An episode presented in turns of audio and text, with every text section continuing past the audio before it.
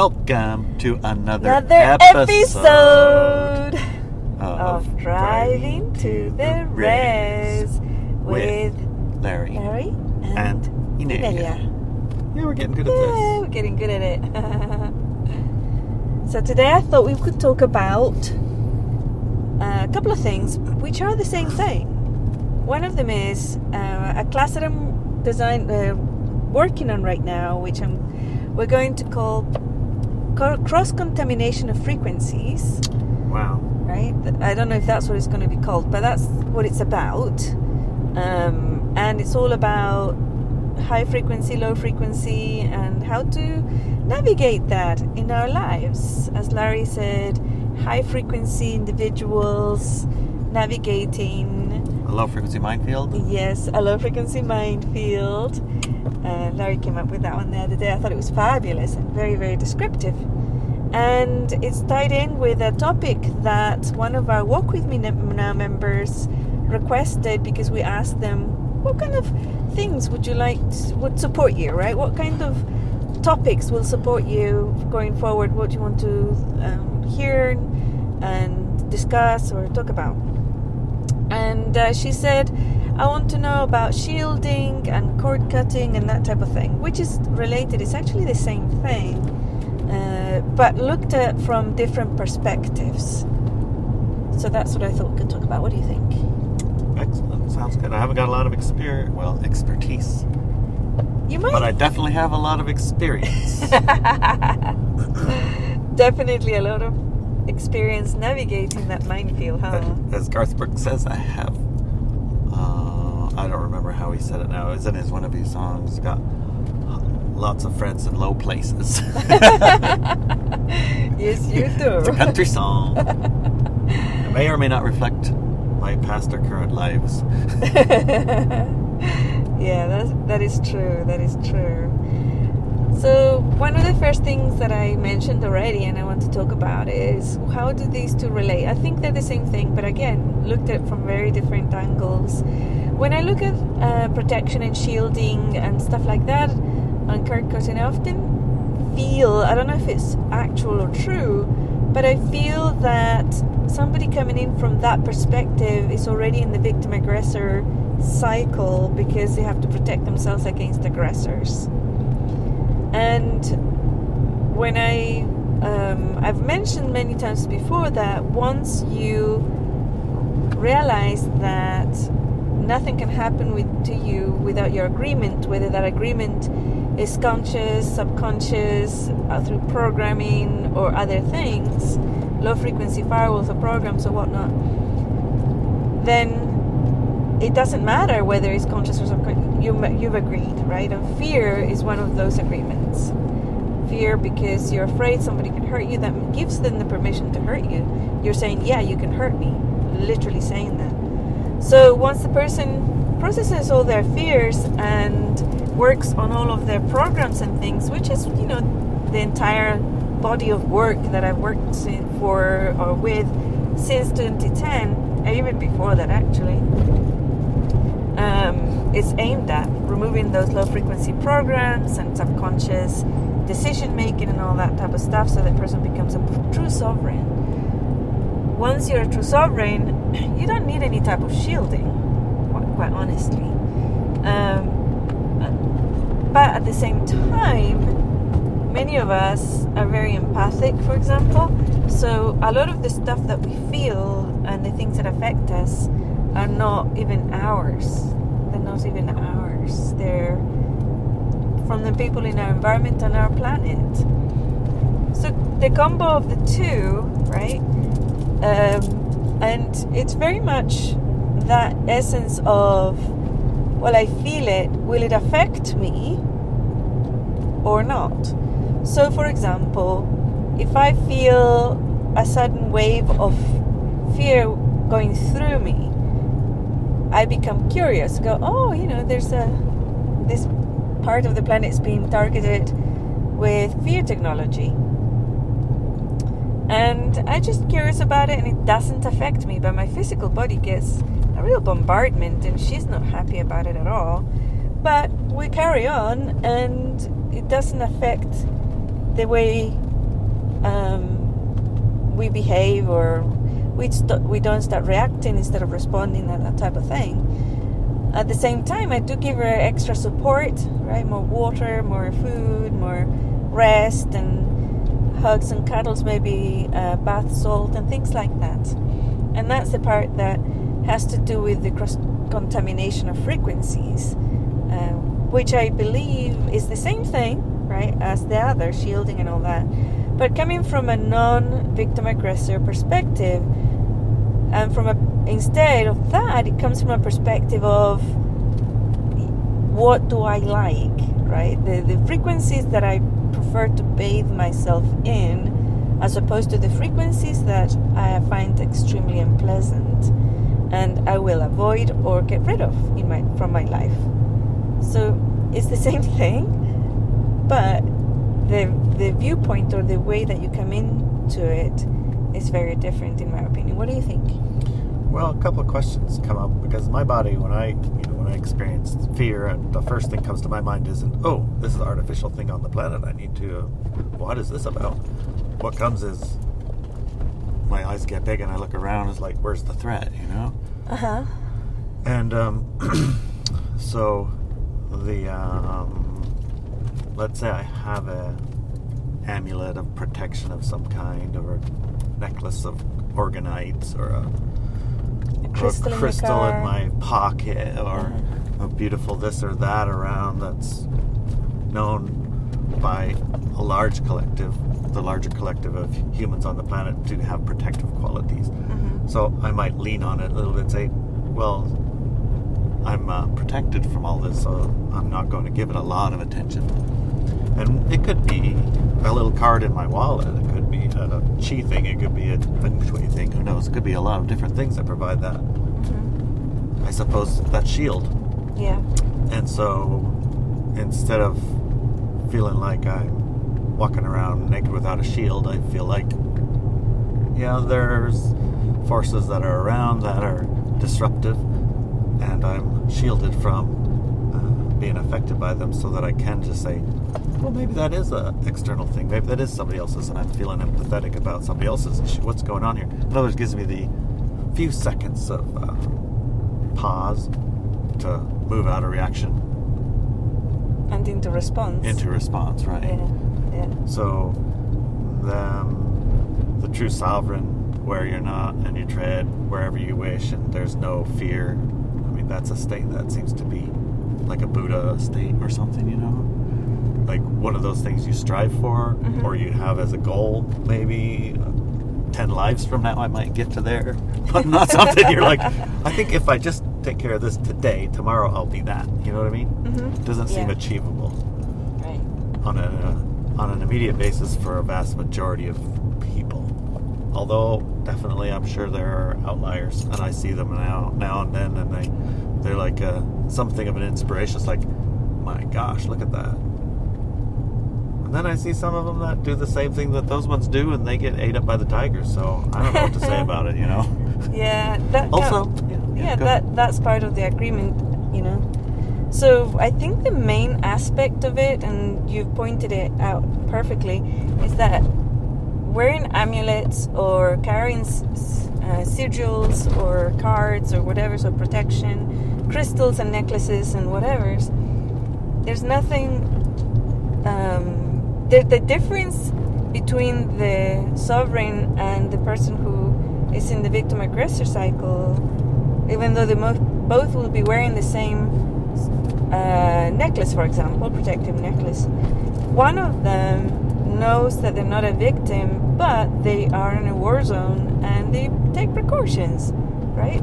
Because we know for a fact that our frequency goes up and down during the day a million times. Just and depending on what we ate, yeah, even depending on what we ate. how thirsty we might be. Uh huh.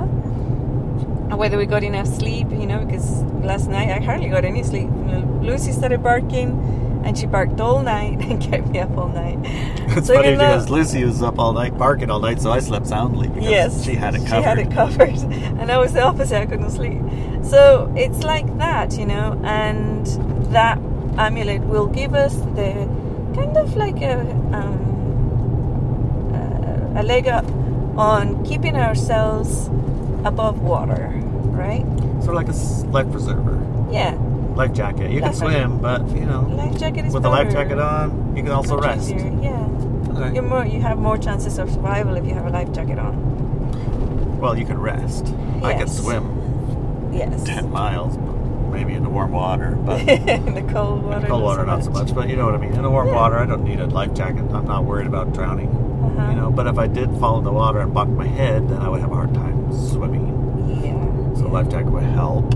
And if I'm swimming along and I have my life jacket on, a big wave comes and splashes me underwater, the life jacket pops me up all by itself. I don't have to like exert Struggle, myself and struggle. Exactly. Yeah. So I can save my energy for other things like, you know, building a fire on a little piece of seaweed or something to keep myself warm. Yeah. Yeah. So In that's other words, allow yeah. more energy for other attention focus. Like, Exactly. Yeah. yeah, something like that. Um, and the other is you know, if you're afraid, like, and you haven't processed your fear, you're extremely vulnerable, and it doesn't matter how many amulets you put on your neck or whatever's.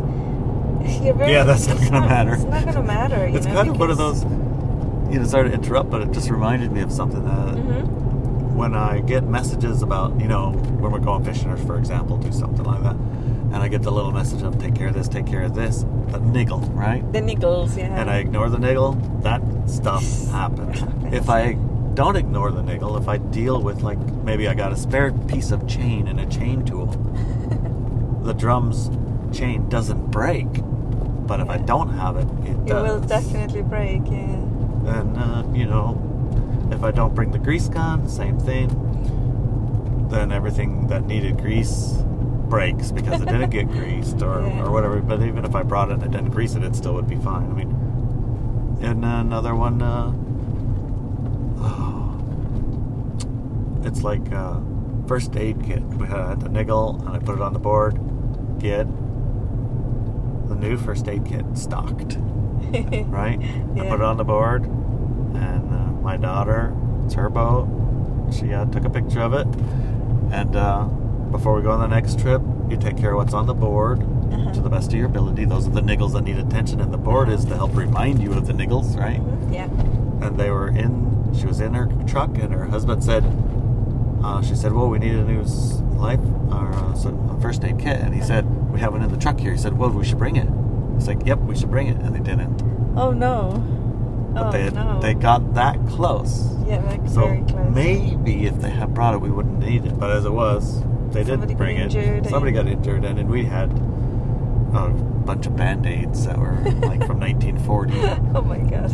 and some we didn't have any of the supplies that we really ought to had. And then we- you know, it's like yeah. one's related to the other. It seems like the Yeah. protections, or the shields, or the amulets, or the pretties, the crystals, the cards, the things that you have with you. If it's a niggle and you have it, you won't need it. If it's Mhm. a niggle and you ignore it, then maybe it manifests. You know, and sometimes you get the niggle and you do it and then it's fine. It's you know, it's like it's the thing happens and you're fully prepared. Okay. That happens too. Yes, it does, but you're Yeah. prepared for it. Yeah, you're fully prepared and, And it's boom. It's, like it's that was nice. I'm glad I had that ready. Exactly. And we've had plenty of those examples too, I think. So, So- we can't really settle it down and say that this is for sure. Mhm. There's many situations and many solutions, and they all are different. But if you base these off of "I'm afraid," it's Right. different than if you base these off of "I'm prepared." Exactly. So, one of the examples I like to use is if you're driving in a busy, very busy, fast city, let's say Dublin, Dubliners, you know what I'm talking about, or um, Paris, uh, right? Parisians, you know what I'm talking about. So far, I'm lost. Uh, New York, you know what Not a I'm talking about. Don't know. okay, so it's it's like a jungle out there. It's very very high stress and very, very aggressive driving Oh, um, and you know you're you're you're you're prepared for it, right? Um, so I now I've lost my th- my, my your thread where you're going with it. Well, basically, I was saying there's what's the the inspiration for the action. Prepare from your niggle. Oh, that's or right. I'm Thank afraid you. of all of these Yes, things in the whole planet. yes. Just because that So- person's afraid, now I'm afraid. Exactly right. That's so you're in this busy city, right? Very aggressive city, and um, when you come to a red light, you don't stop because you are afraid of getting smashed. You stop because we have an agreement that the red traffic light means you stop so that the people in the green on the other side can go. well, You know this. This is an agreement, okay? So you stop. I'm pretty sure I stopped because I'm afraid I'm going to get smashed. Also, sorry. I mean, I thought about just running through them and I get. No, I don't think so. Yeah, because you know that the other people have the green light and they have a Sure. go. I, uh, So it's like discernment, caution is our thing, are good things. But you know, every time you see a red light, you don't go into fear and stop because you're so afraid. That doesn't happen, you know, because there's an agreement, a collective agreement.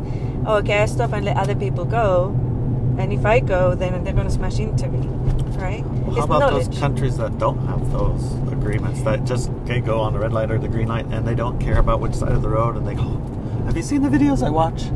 So look, that's a different conversation. What Oh. I'm expressing here is that there's some you will stop in New York, Dublin, Madrid, Paris at a red light.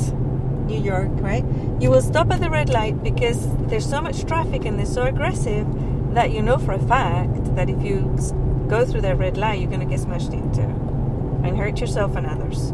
You know this, so you stop right? So that's one thing. This is the agreements. We know there's a rule. We've made it up, right? A rule of green lights and red lights and stuff, so that we can take turns to get to where we want to go, and we abide by those agreements and we keep each other safe.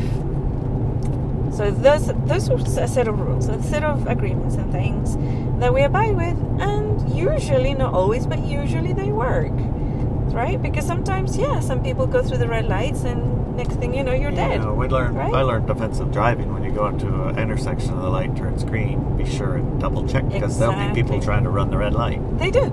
Yeah. So you're You know this, prepared this- in the sense of aware, exactly. expanded awareness. You look, you're defensive driving not because you're well. Afraid, but you know, it's like discernment and, and experience. You know, there's people who, you know, especially new drivers, who will try and push it and go very last second. Or drunk they're- ones. Or drunk ones, yeah. Because they have nice, nice spirits driving. The Yes. spirits ain't afraid of no red light. No, they the would like what spirits- happened if you go through red light smash. Uh-huh. Looking for one of those experiences. Exactly. So we know this, and we're we do that, right? We we we are very cautious and everything, and that's one experience. Just because you're not afraid doesn't mean that you can go through those red lights and not get smashed into. That's what I'm saying. So you may be Okay. completely fearless and think, oh, because I'm fearless and I process all my fear around red lights, I can go through the red lights and never get smashed. I guarantee within by the end of the day you will be in a car wreck because it goes against the collective agreement. Right? Right now, that's the more that's the more more important distinction than uh, fear Yeah. or protection or non-fear or non-protection. It's a collective Agreements. agreement, Uh-huh. and that's the basis of our conversation is about polluted with lower frequencies And or also cause now- contaminations and yes. things like that. And now we're also talking And about, and we've talked about a couple of episodes already. It is a physical body attack that's happening on the planet right now. So all these EMFs and all the masks and all the pushing to vaccinations and stuff, Constant those are an assault of fear. and a constant assault on our physical bodies. So it doesn't matter how much you're not afraid of EMFs. I'm not afraid of EMFs, for example. It doesn't mean my body doesn't get affected by the EMFs being bombarded on the planet right now. It most certainly does get affected, and I do get very, very sick after a little while. And the Right. agreement isn't a necessarily personal; it's a co, co collective agreement. yeah, collective, but the you can bodies. have an you can have right? an individual agreement, but it Mhm. is overruled by a collective agreement. Is that what it's saying? Exactly, yeah. Exactly. So I'm not afraid of EMFs. I don't care about them at all. But my physical body gets highly affected by them, right? So I need to be very cautious and take care of her. And now we have a canopy over our bed that protects us from EMFs at night. And that has made a huge difference to my physical body. So, you know, and there's certain foods that my physical body is not tolerant of. And if I eat those foods, I will get very sick. So I avoid those foods. Not because I'm afraid of them, because my physical body has a bad reaction to them. So there's the, the, the knowledge. Now, yes, there are individuals who can overcome all of those collective agreements, including their physical body intolerances and things. Like yogis who can walk over fire, coals, you know, um, whatever those are called, the, the burning coals, very slowly and they don't get burnt. Or eat glass and knives, uh, razor blades, and they don't die. And those yogis have made a, done a lot of work for decades to get into a state where they have complete and absolute control over what affects their physical bodies and what doesn't. But it takes a lot of work and it doesn't just happen. And I, I personally am a very powerful person, but I haven't done that work. So if I walk slowly over coals, I'm going to get terribly burnt and I'm going to end up at the ER. Because my physical body and I have not done that work. And my physical body will get affected on the basis of the human collective agreement that physical bodies are fluffy. You know, they're very delicate. I think I think that you might be wrong on this one. I think it's more likely that Gaia would put a giant rainfall right on top of those fires. It wouldn't be before. burned. I don't think you'd get burned. yeah, but there wouldn't be fire there by the time I walk, so it would be like wet, Yeah. cold coals, right? Yes, exactly. Because I think. I think there's a, there's a safety valve in Uh, place. or she would send a Larry to grab me and stop me. Stop you. so That's a little bit like the shields. yes, I suppose Um, that's Yeah, so we use a canopy as a shield against the physical thing. And this past two weeks, I've been working on creating dozens and dozens of plants for the inside of the house. And the way that I do it is very ceremonial. I talk to the plants, each little seedling and little plant. I talk to them and I connect with them. What do you need? How can I support you? And uh, the soil is very well um, it was chosen by Hopi, our friend and co-creator at the Shaman Shack, and um, I put crystals in all the in all of the plant pots, and I bought really nice ones, plant pots as well, so that the energy of beauty goes into the plant pot and feeds the plant. And the crystals are there basically to help purify the environment, as are the plants. That's their job, purify the environment. I bought some spider plants and those vines nobody knows the name of, but they're very popular. and then this morning, do you remember the vines? They had water on them in the house. In the house, they had droplets of water all over their on leaves. the tips of their leaves, and nobody watered them. Yeah, it's, it's, it was was really remarkable. bizarre. Yeah, I don't know how that happened, but it was magical because the light was coming in and it was shining on the droplets and beautiful. It doesn't rain in the house. No, it doesn't rain in the house. Oh. So there are things that we do, and they're the ones that I was doing with the plants were based on beauty and purification, right? So there's lots of things that you can do with regards to shielding. I often tell people sage your place, especially after somebody who was low frequency has gone to your house and been there, even if it's for like a short visit. Um, when they leave, you purify it. I mean, if they're open to it, you can sage them too. Uh, but usually, you, you you you wait until the guest leaves and then you you sage your house or do it at least once a week. Just generally speaking, it's good to clar- to cleanse your house, just like you dust it and you vacuum it. You also purify it energetically because we're in a very polluted environment on the planet, and that's a fact. so that helps you, helps your house. It supports everybody that lives in the house, including all your pets and plants. Um, and also, I would do a ceremony of shielding with regards to frequencies, energies, and uh, beings. Only allowing high frequency individuals and beings into the house. You can seal it with salt. Uh, you do this all the surrounding of the house, plus also all the windowsills and the doorways. and uh, you can create a grid of uh, power by putting crystals in all the corners and then sealing it you by intent and you can do a little ceremony around that. There is a beautiful cleansing uh, ritual um, that i created. It's on youtube. Uh, daniela and i recorded it in a hotel several years ago you can go to youtube and then put cleansing Inelia, and then Inelia Benz on the search, and you'll get that video if you want to know how to cleanse a room or, ha- or a house. So, yeah, there's a lot of things you can do, and I would go from the perspective of being street smart. Know that we are still in an environment that's both light and dark, and we need to take, you know, it's, it's a good idea to brush your teeth every day, right? Because of what you're ingesting or whatever's, and it feels good. So that's that's the difference. I think a different energy into I'm totally afraid of being bombarded and, and being attacked, and I want to stop people and beings from attacking me. That's a very low frequency way to look at it, and it's an agreement for them to hurt you. That's beyond the collective agreement of what's happening here sometimes I will tell people, uh, you know, there's energetic bullets flying around, so you know, keep your head down. or if you're sticking your head up, put on armor on because there are bullets flying around. It's nothing personal, but if you stick your head out, you're gonna get hit. So put a helmet on, and you're good. you just hear a big clunk, but it won't be like blow your head off. so what do you think about that? Well, it's um, it's like most things on this planet. It's not cut and dried, and there are a lot of circumstances.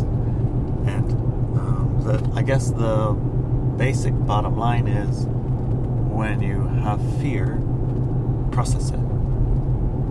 And when you make a choice, decision about a, a thing, you can do it from fear, which generates and agrees with the collective. Fear means you're afraid, then you're power less powerful, and all those things. Mm-hmm. You've entered into an arrangement, let's Right, say, right. an arrangement with the collective that is really happy to oblige you. yes. And um, if you process your fear, the even if it's you know, if hey, oh my God, I'm scared of what might happen if I get a flat tire, and then you process your fear around maybe I get a flat tire and it's raining outside and somebody stops by and then they bonk me on the head and kidnap me, right? I mean that's so I'm gonna get a XYZ so I don't get a flat tire and then you end up with a flat tire and the thing that you got doesn't work to fix the flat tire and you still get bonked on the head. It's like that's the cycle, right? The cycle of fear, victim, aggressor, all that other stuff. So if uh, we have the fear of getting a flat tire because uh, might get bucked on the head, whatever, and then process that fear so that that isn't really a motivating factor anymore, then re-examine the flat tire thing and say, what is the message about the flat tire thing? And then come to the realization that, oh, it's kind of inconvenient. I'll have a phone number I can just call. Mm-hmm. Or I'll have one of these little cans in the car. I get a flat tire, it's just a, no big deal. I'll call number or I'll fill it, fill it with this thing. And it may be that it never ever happens again. Yeah. Yeah. So you've taken an action after processing a fear Uh-huh. and not from a sense of, oh my gosh, but a sense of, yeah, that would be sensible. I don't want to be hassled Right. with uh, And the other, um, the other is that scene could be you get a niggling. niggling, yeah. Yeah, you get a niggling. What if I got a flat tire? Oh, I better get one of those scan things, and Yeah, you know, just in case. just in case if you put it in your trunk, and then ten minutes later you have a flat tire and you use the can and carry on. So when you follow your niggles, right? It's like cars can tell you if you're connected to your car because it, the universal intelligence is in everything, Right. right? In everything, everything's sentient and you get the, the, the message. You know, like often I would get the message of Larry, we need to fix X, Y, Z, or look at X, Y, Z on the truck. And if we ignored it, it sure enough, a few days later, boom, it's gone. Done. Yeah, so basically follow your niggle, but not interfere. Exactly. Follow That's your it. niggle because you know that there's more than you orchestrating, collabor- and co-creating an environment, and part of that environment is that mechanical objects like cars do break down sometimes. And understand that you receive information. yes, the receiving all the information will support you. And the receiving of the information is to support you. The taking it into fear is the minefield. Right, that's the minefield because then not only are you afraid, but it opens up all sorts of nasty stuff, right? And then opens you you start up. to close off to the niggles so that Yes. you don't. You see how it turns into this vicious, like one thing is connected to the other, connected to the other. Yeah. The overriding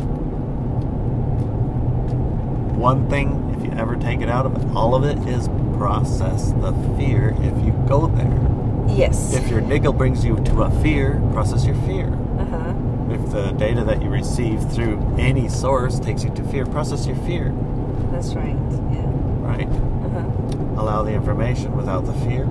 And then it may be that you take an action. It may be that you, uh, if a truck breaks, I don't care. I'll deal with it if it breaks. I don't care if I deal with it today or deal with it in a week. Same difference to me. so I could ignore the niggle and go for a hike. Yeah. Or, I mean, everyone's different in their tolerance for what they're willing to deal with, but Right. Right. Yeah. the niggle of a flat tire for me, uh, you know, Not much bother. You got your I don't spare bother tire. me one or the other. Yeah. Get a tire, flat tire, uh-uh.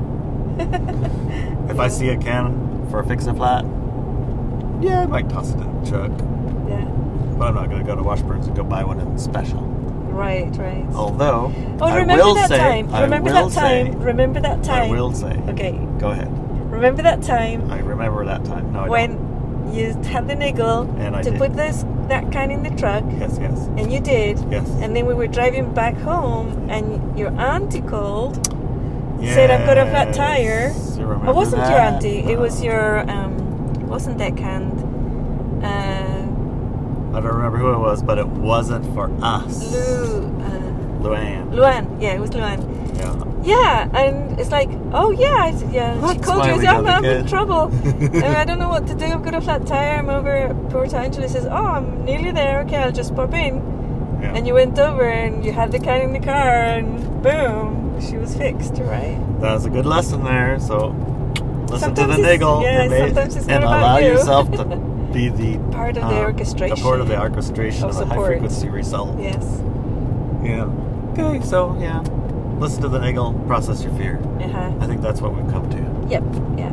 yeah. And then take actions and do the things that Do the support your physical body, knowing and being street smart, right? Knowing that there's stuff going on on the planet, and we're not, not we're not omnipotent, and our physical bodies are vulnerable. Is it right? arrogance?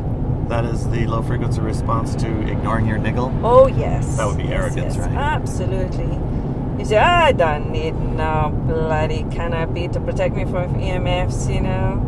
I'm gonna don't be agree to that. just fine. You're talking from a so usually what I find when people say that is they're talking from a soul perspective and you're absolutely right. Your soul doesn't need any type of protection from anything. Doesn't need protection from EMFs or DMFs or DNVs Or DTT, or DDTs or XYZs, or fats, or anything. too much sugars, or no, anything nothing. really. Nothing ne- at all. Nothing. So if you're looking at it solely from a soul perspective, it needs nothing. And I can attest to that because for most of my life, I only existed and lived from that perspective, the soul perspective. And I couldn't give a damn about my body, about how she felt or how she was doing. You know, and I got some serious health issues that nearly took me out. And did I care? No, not one little bit. Take me out. I don't Damn care. it, I don't care, right? Yeah. But then I learned to connect with the physical body. Proper. I've been working on connecting with her, and supporting her was huge. A huge improvement in lifestyle and everything.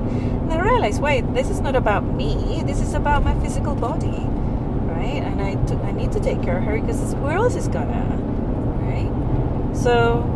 Actually, Larry is, but in my case, It's but usually, yeah so but usually it's like you know your your physical body depends on you 100% so yeah, it's to- total arrogance to to think that oh yeah, I can just intend that EMFs won't affect me, and you know, like not a negative arrogance. It's just the soul perspective, I would say. But the soul perspective doesn't include the body, and the body just like it needs sleep every night. And if you intend that you don't need sleep, after about a week or two, you're gonna go crazy. Your physical body will take you out. And the same with food. You need to work a lot and a lot of a lot to be able to say become a breath- breatharian or sun gazer to just not need any food. You need to work on it with your physical body and with your physical body's agreement. You can do it. But what's not going to work is that from one day to the next, you, without any preparation, without any dedication or anything, just stop eating and say, okay, my intent is going to keep me going. Because you don't have the know how. You don't know what to do. You don't know the mechanics between.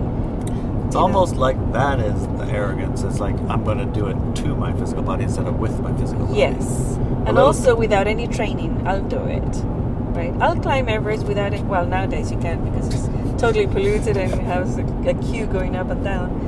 Uh, but let's say, you know, you bought a sailboat and you decided, I'm to get a sailboat, I'm to go sailing. You put it in the water and off you go. You haven't watched any YouTubes, not one. You don't know how to even open the hatch to get into the, the, the cabin. You don't know what any of the buttons inside do or anything. You don't know what a sail is, you know, or how to unwrap it from the pole or anything. And you just go sailing. Well, I read that book actually. The boy did that from Australia because he wanted to get home to England Yeah. after the war. but But he did, didn't know how to sail and they didn't have YouTubes. and did and he, he have bought a anybody? sailboat. And he only made it a little ways and he sank his first one. Yeah. So, he So that's what one. happens. He learned right? the hard way. That's what happens. Yeah. You sink your sailboat and you might die. he might have died. Because that's arrogance, right? That's the arrogance, thinking that you know you can do it without any preparation. Often, when um, um, people that have artistic ability or or like an intent of being an artist or a writer, let's say a writer, right? Because I'm more familiar with writers. Um, they'll say, "Yeah, I want to be a writer and I want to write books. That's my goal and my aim, and I, I've always wanted to write a book." And I ask them, Well, how many words a day do you write today? Like now, oh, none. Yeah, you need to start by writing, say, like, let's start with 500 words, let's work our way up to 2,000 words a day. After about a week, they come back and say, you know what, I'm done with writing, I'm, I don't actually want to be a writer. I like done. the idea of being but not the action of doing it. No. And the same with painting. You know, like I have individuals who want to be an artist. And then they do one drawing and it doesn't come out like Van Gogh's paintings. And they go, ah, I'm done with this. I, I'm not good at it. And I says, really? Well, what do you think Van Gogh's first drawing looked like when they were a child? And they go, oh, it's a stickman. Yeah, like a stickman, right? So they, it took years, decades for him to get that good. And it's you know if you if you assume that it's like that instant gratification thing, right? If you don't get it in the first week, then you're not good at it. And that, that reminds me of my son's football, Cameron's football. His, uh, his teammates, they've come to the realization that they all seem to come to the realization at one point or another. You know, they're obviously extremely good at their game, playing football for Stanford. That's name dropping, by the way. But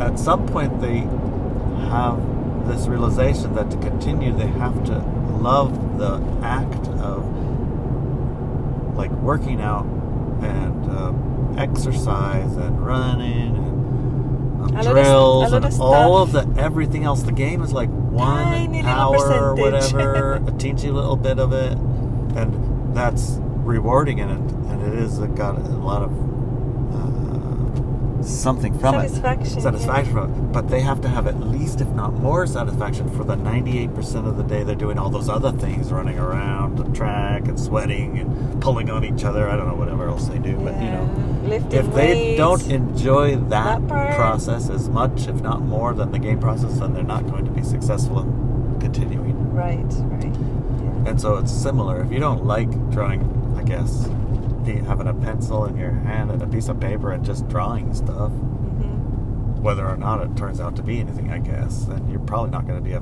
fantastic artist, right? right. so Yeah, yeah. You and if you know if you don't but just love sitting at your computer or your paper writing and typing and writing and typing and making all these little stories you're not going to want to write a novel you're not going to have the what it probably if you'd rather be outside in the yard or hiking you're not going to be a good sitting writer in, than sitting in front of a piece of paper or a computer, then yeah, You're you're not going to make a good writer. It's not going to happen. But sense. also, my point is, it needs a lot of practice. So the arrogance comes in. Oh well, if I don't get it first time, then you know it's not for me, and I, you know, I'm not good at it or I don't like it. Okay, you need to try something. I always tell people, try something for six months before you give up on it.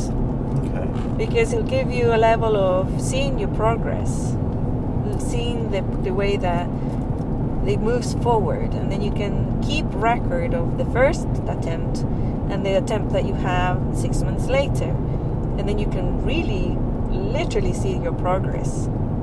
When I would, when I was mentoring people, I would tell them to write all of their goals and everything first day, and I tell them to write a report if, after every meeting with me, and um, they send me homework reports every three days and everything, and that's not for my benefit. It's for theirs because the process of growth and awareness and empowerment comes through slowly, so slowly you can hardly perceive it, and they could end up six months later and says, "This is useless. I haven't achieved anything." So I say, "Well, look at your writing from six months ago," and they look at it and go, "Oh my God, Who I'm a different that?" person. I'm a different person now." yeah I can't true. believe that I was writing that stuff six months ago. I can't believe that I had those issues or problems six months ago. And I can't believe I couldn't figure it out six months ago. So it's like you can see it, right? Yeah. You can see it. You stick to it and you can see it. Um, and by the way, I'm not taking any more mentoring, so that's not that's not a plug-in or anything. That's just an example of what can happen and how it progresses. Uh, so arrogance can come in in very very many forms, and it's the other side of the coin of worthlessness, right? also It's the same coin, but different expressions of it. also the arrogance can come in with the shield Can you explain that further? sure now you have this little magic underwear like And then you can go through red lights? exactly is that also the arrogance Yes, yeah, that can happen. that can happen That can happen. Yes. Okay. Uh huh. Uh-huh. Yeah. So, uh, that just threw a monkey wrench. That's like the opposite of fear, right? That's arrogance too. That's yeah. arrogance. Yeah. And arrogance is also, remember, at some point or another, they all reel down into a fear. Fear. So, what is arrogance actually? How is that related to fear? Not being good enough, I think. What? Arrogance, you think you're more than good enough, isn't it? Well, it, like I said, it's the same coin. It's just two sides of it. It's actually the same energy. It says you're you're more than good enough. You're better than everybody else. Yeah. But or you're totally worthless. You're not good, and you're worse than everybody else. So it's the same energy. It's the same coin, just the size of it. Okay. And often I found people go from one extreme to the other on that one. And you know, when somebody comes to me and says, ah, you know, Inelia, I know you told me to brush my teeth every day, but I don't need to because it's unhealthy and I, you know, I don't actually have to wash, brush my teeth.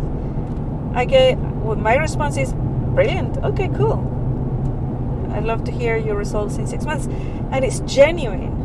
It's genuine. I would like to see your results in six months because if that person comes back in six months and their teeth are absolutely beautiful and healthy and everything, I want to know exactly what they did.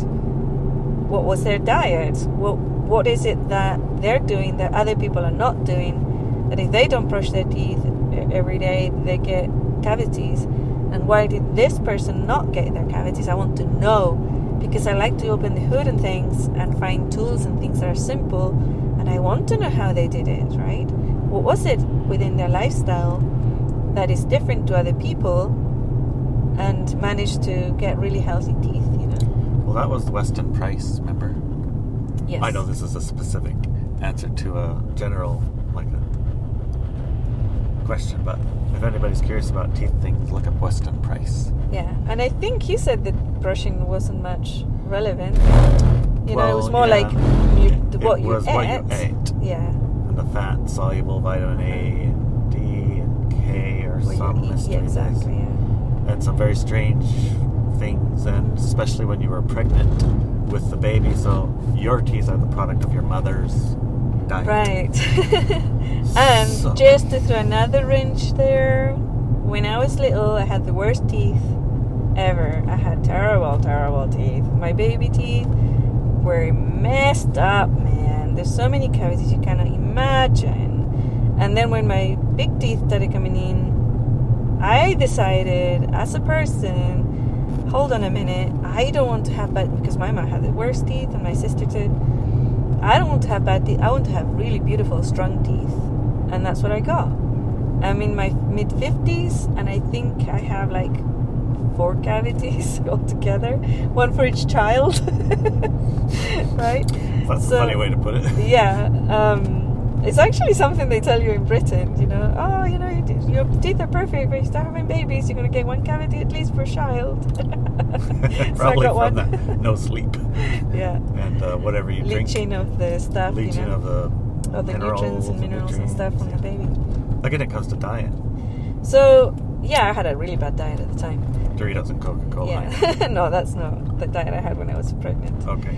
Um, so yeah, it it does. You do have, you can have that effects. You can have those, but it takes a certain amount of.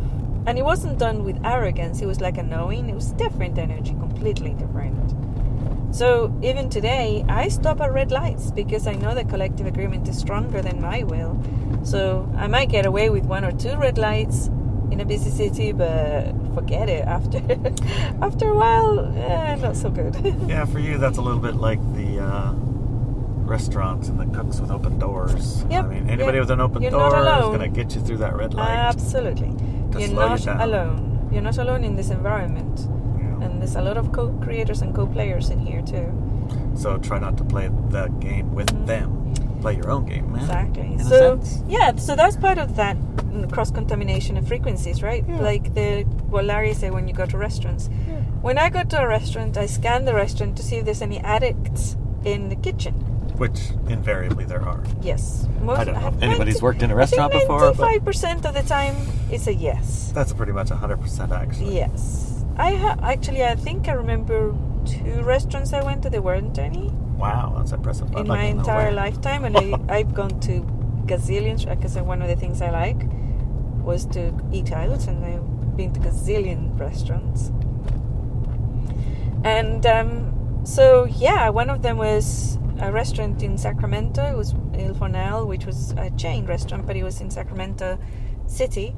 And they didn't have any addicts there most of the time. I remember once there was.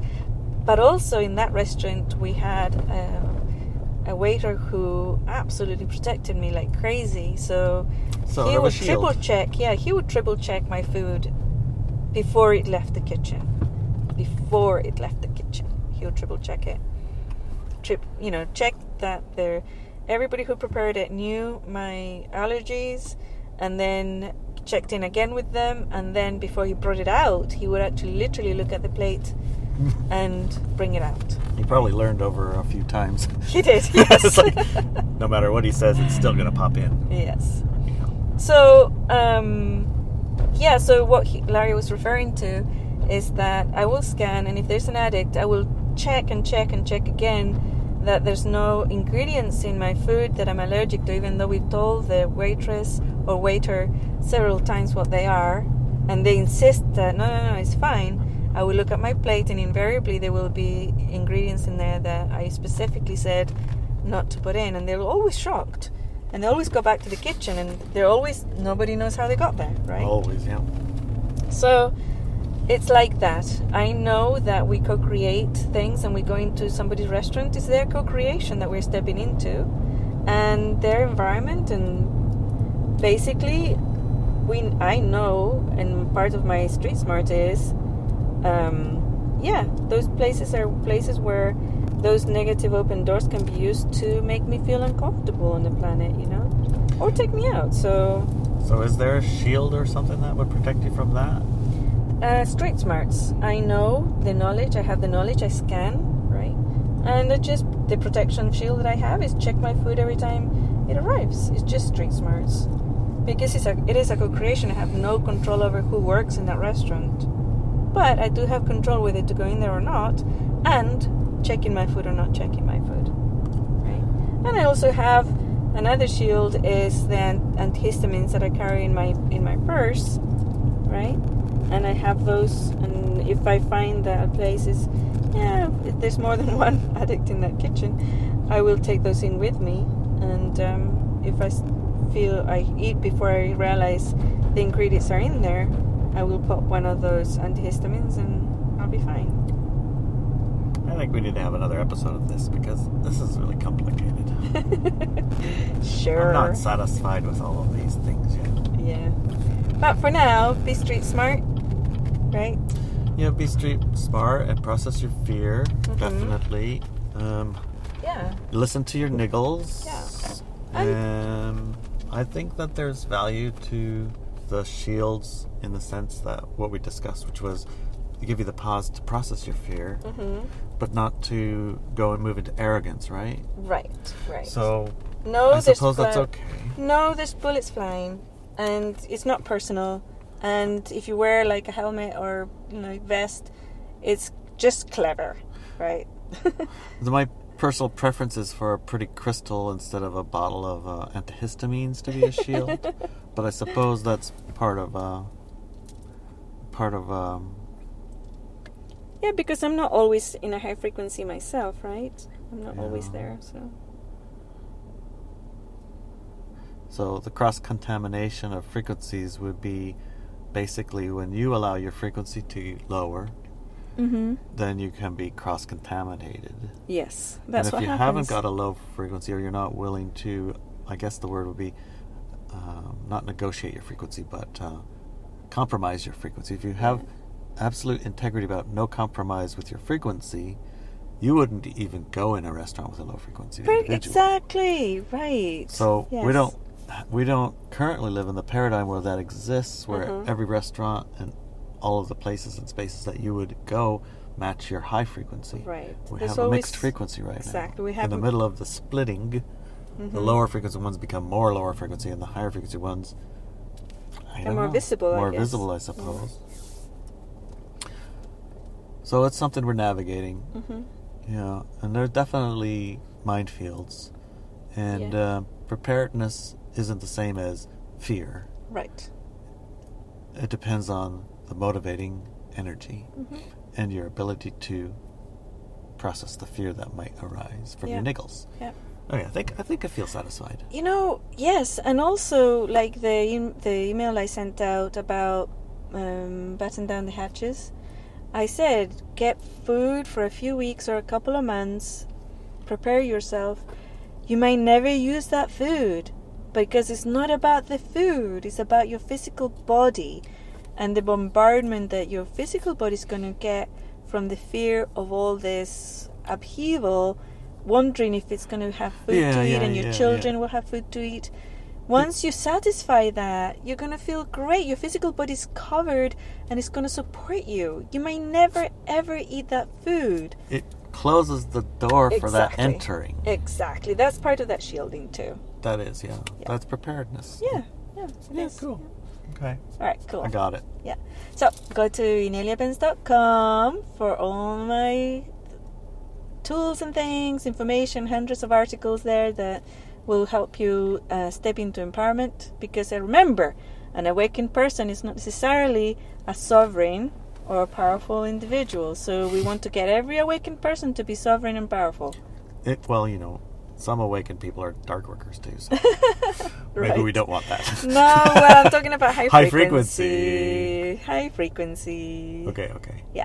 So um, go to Walk With Me Now for your tribe and co creators that are absolutely freaking amazing. And, Speaking of which, we forgot to mention Talk With Me Now. oh, yes, they part of Walk with Me Now was uh, is a Talk with Me Now Telegram that you can only access through Walk with Me Now, created by the users uh, at Walk with Me Now, the members, and it's amazing. It's like a Telegram group that fills you with high frequency all day long. If you thought you were alone, Forget this it. will satisfy. Forget it. And You're not alone. completely eliminate You are that not thought. alone. If you want to wake up with, I mean, all you really got to do is go hide your phone for a couple of days. You'll have a thousand high frequency messages high frequency waiting messages for you waiting when you connect. you. Yeah. yeah, and it's different to Facebook and all those because yeah, it's a closed group, you know, and um, members all over the world, and Uh-huh. wow, it's really really amazing. So There's always somebody awake because it goes across the entire planet. it does, yeah. And I yeah. have yet, in the time that it's been up, been impacted in any way by what I would call a low frequency minefield in there. No, None. none, Not none, once. Not once. Uh-huh. It's just a example of what a high frequency pod would be like. Exactly. Or it is. It's Well, would be. is Is like. Is like. Yes. So if you want to experience a high frequency pod, I there. can tell you how. You Mhm. go to Walk With Me Now. Yeah. It has a cost associated with it to keep everything running and, you know, do high frequency projects like we do. Yeah. And it has an open door access to Talk With Me Now and the Walk With Me Now forum, both high frequency pods, the way to have high frequency engagements with other high frequency individuals. Yeah. Yeah. Moderated and, oh my gosh, yes. it's awesome. Alrighty then. That's it for today. Okay, And. We'll, maybe we will have another conversation that's related to this one. I think so because that's our, you know, that's one of the main topics of the of the split Mhm. for uh, high frequency people is how to navigate the low frequency minefield. It is. It really is. It, it really is. Yeah. And Peewee's been sneezing. That's okay. She's cute enough. She's a cute puppy. Yeah. Okay, Right. I feel done. How about you? Yeah. That's great. I love you, honey. I love you too, honey.